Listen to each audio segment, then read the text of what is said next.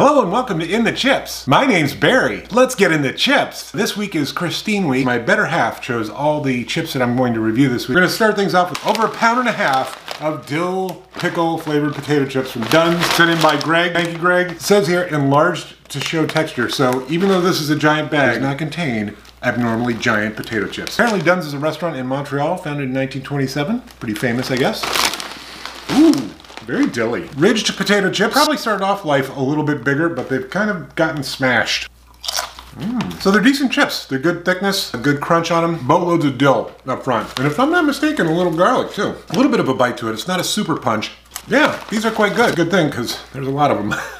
good news for vegetarians. You can enjoy these. Vegans, bad news. For some reason, there's milk in here. Dunn's dill pickle flavored potato chips. And the theme of this bag should be grilled with Dunn's because it's going to take you so long to get through this. Till next time.